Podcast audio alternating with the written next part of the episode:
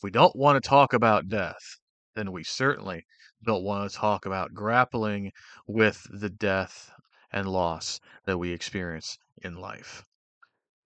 Grief is a very important part of our lives, yet something that we find very uncomfortable ourselves, and society certainly feels very uncomfortable with it.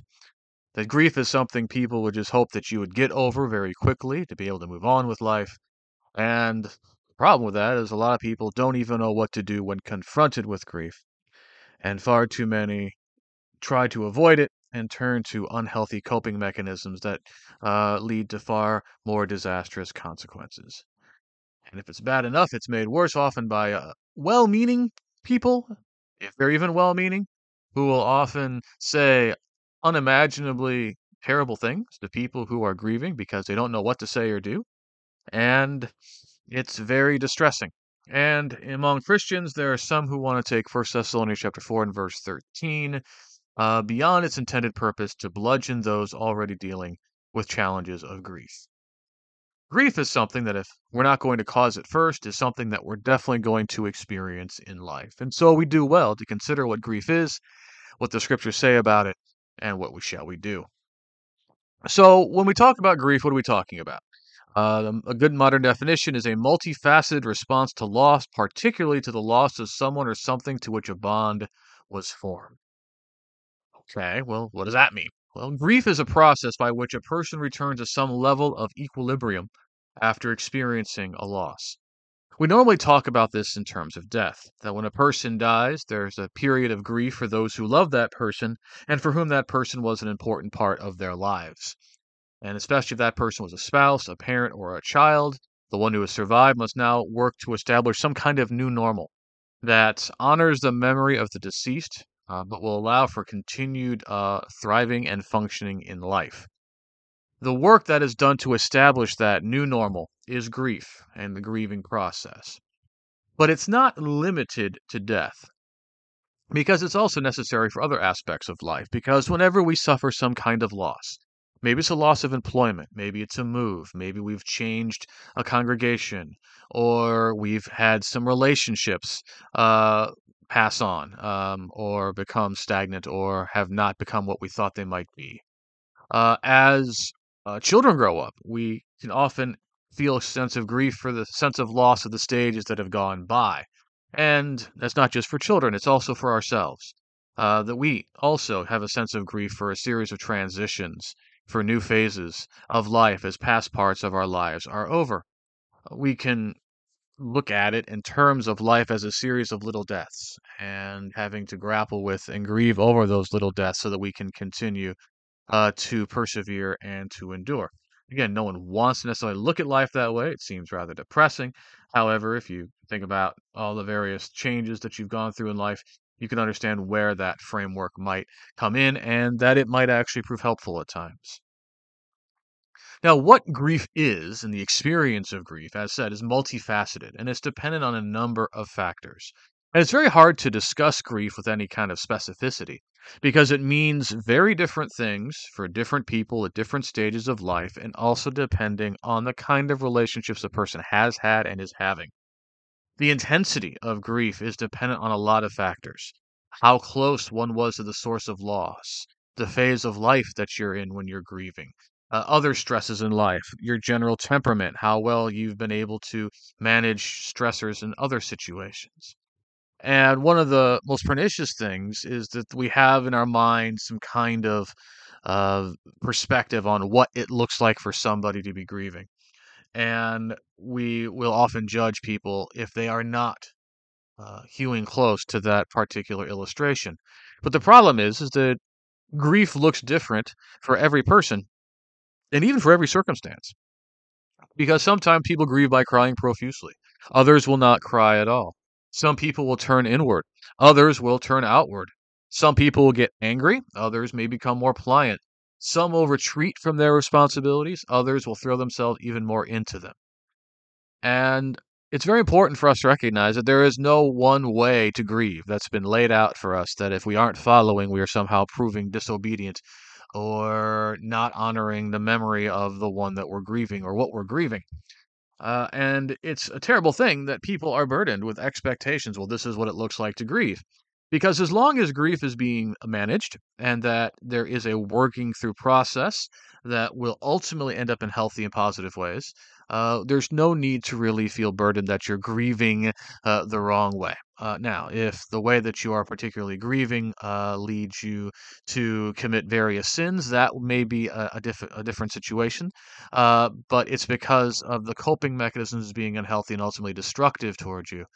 And that is why it is good to have a support network of people who can help support you in these times. There's a lot of instances of grief in the Bible because there are a lot of times where people have reasons to grieve.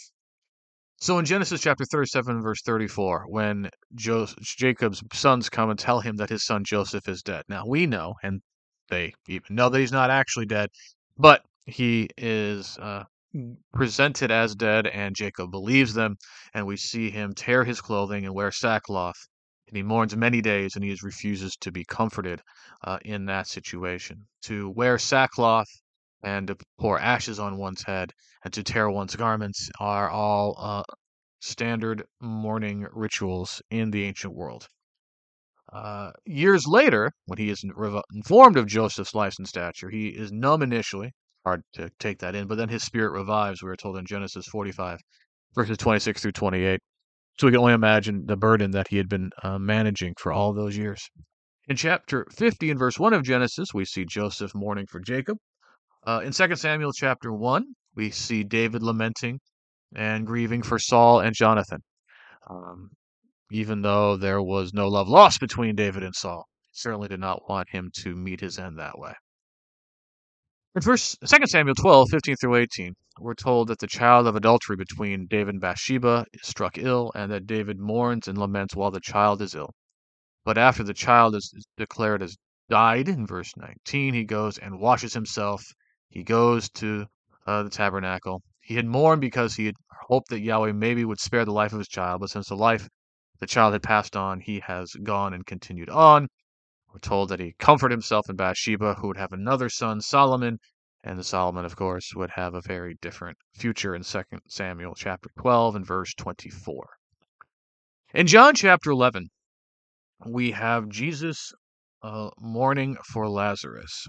And it's an interesting question there in verse 17 through 35 that uh, Jesus weeps. Uh, but why is he weeping? Because he knows that what's about to happen. In fact, all of this has happened so that God can be glorified and that uh, Lazarus can be raised from the dead. Well, in John 11, verse 33, he sees the grief of Mary and Martha. And since he is very close to Mary and Martha and Lazarus, um, John certainly alludes to that, that there's a significant relationship there, that Jesus is struck with mourning because they are mourning. And this definitely gives us a very powerful uh, description and embodiment of that idea of weeping with those who weep. That is exactly what Jesus is doing there. And of course, in Isaiah 53 and verse 3, he would be acquainted with grief. Uh, there's plenty of reason for that in this world. When Jesus died, the women of Jerusalem were mourning in Luke 23 27. Uh, people watching the crucifixion were mourning what they were seeing in verse 48. And then, of course, John 20, verse 11, Mary Magdalene has come in her mourning and grieving for Jesus on the morning where he is actually raised from the dead. And so, grieving in all of these circumstances, and we've seen it in both Testaments, uh, is part of life for the people in the Bible, for the people of God. And there's no condemnation for it. Which brings us to 1 Thessalonians chapter 4 and verse 13, where Paul is making this exhortation to the Thessalonian Christians that they would not grieve as those who have no hope. Now, uh, this verse has been taken uh, that to mean that there should not be any grieving going on. That in fact, grieving is somehow impious because um, somehow not meaning that we don't have enough trust in God. Um, when we look at the context, Paul is writing to Thessalonians about the fellow Christians who have died. And I mean, there's ways you can read this, right? And it all depends on what you're emphasizing. Uh, the people who would want to make this a condemnation of grieving would say, We do not want you to be uninformed, brothers and sisters, about those who are asleep, so that you will not grieve like the rest who have no hope. But you can also emphasize it very differently. Now we don't want, want you to be uninformed, brothers and sisters, about those who are asleep, that you will not grieve like the rest who have no hope. And so the question is the emphasis on the idea that they're not supposed to grieve, Or is the emphasis on that they're not supposed to grieve like those who have no hope? Um, well, we see that uh, when Epaphroditus is very sick in the letter to the Philippians, in uh, Philippians chapter 2, he uh, he's very, very distressed. Um, but uh, God was merciful to him that Epaphroditus did not die of his illness, and Paul said that he would not have grief on top of grief uh, if that happened. So Paul, in fact, seemed to be a hypocrite if, in fact, he were trying to say you should not grieve at all. Uh, and that's not the right way to read him. And it's very unfortunate that so many have grabbed hold of this particular interpretation and have used it uh, in very harmful ways. Because to tell somebody to not grieve is like telling somebody not to love. It, it's in fact contrary to what is necessary for healthy functioning in life. Uh, what Paul doesn't want them to do is to grieve like those who have no hope, i.e., like the Gentiles in the world for whom there is no hope of resurrection that the grief that the Christians are experiencing for the loss of their fellow Christians is to be uh, tempered by, uh, to be assuaged by to some degree, to be made uh, less painful in some way by the confidence that they will share in the resurrection of life. And that's exactly what Paul is trying to encourage them. They're not hopelessly lost. The Christ- Thessalonian Christians were very concerned. Well, if they've died before Jesus returned, are they going to be able to be raised from the dead? I mean, they're not here to be transformed and raised from the dead. And Paul wanted to assure them they will, in fact, rise first. Uh, they will actually share in life, and you know, a little bit before we will, if we are still alive. And so that's what Paul is really getting at here. And th- that there's a comfort that we have when someone who we uh, have shared uh, the walk with Jesus uh, has has passed on that they will are resting in Jesus and will obtain the resurrection of life. And that is no little comfort in the grieving process, in the equilibrium process, trying to you know come to grips with the new normal of whatever a life is going to be like without that person. And so the scriptures absolutely show that grief is part of life. It's natural and it, it's going to need to be endured. So, how should we handle grief as Christians? We need to remember grief is a natural reaction because if you love, you will grieve when the object of love is lost. Um, The Marvel show WandaVision had some pretty compelling material when it comes to grief and dealing with grief and Vision statement to Wanda that what is grief if not love persevering uh, is a pretty profound statement, pretty powerful one because that's exactly what it is. Because to have grieved, it means that you have lost. To have lost means that you have loved. And it, we should not be ashamed of having loved. We should not be ashamed for having to account for the hole that is in our lives. And we have to recognize that it's a pretty challenging situation because, you know, a lot of times we think of grief, we think about somebody that we love, right? Somebody that we had a, a powerful relationship with, somebody who was a very important influence in our lives for good.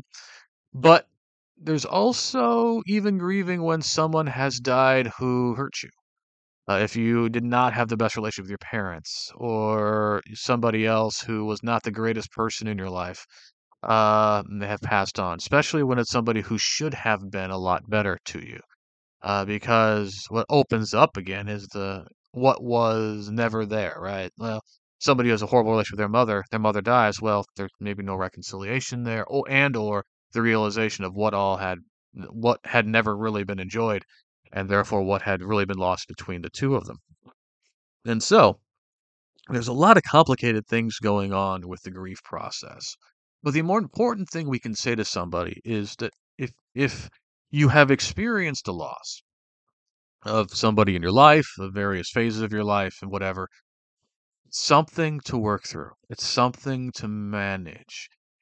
There's this temptation to say, I, I can't have time for this. I'm just going to shove it off. I'm going to push it away. Pushing it away, pushing it off is not going to help because it's just going to sit there and fester and grow, and it's only going to become a bigger hurdle and challenge until uh, you grapple with it. Uh, nothing happens in life on our schedule. Everything that happens is going to be an intrusion or can be understood as an intrusion.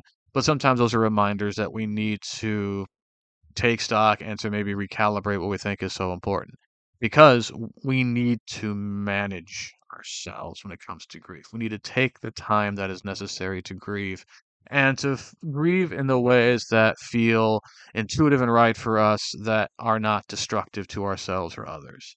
Uh, we have that uh, necessary caveat at the end because it is not healthy or good to turn to drugs or some other unhealthy coping mechanism to completely isolate, alienate yourself from everybody. There may be time where you need to take time away from other people and, and take the time you need for yourself.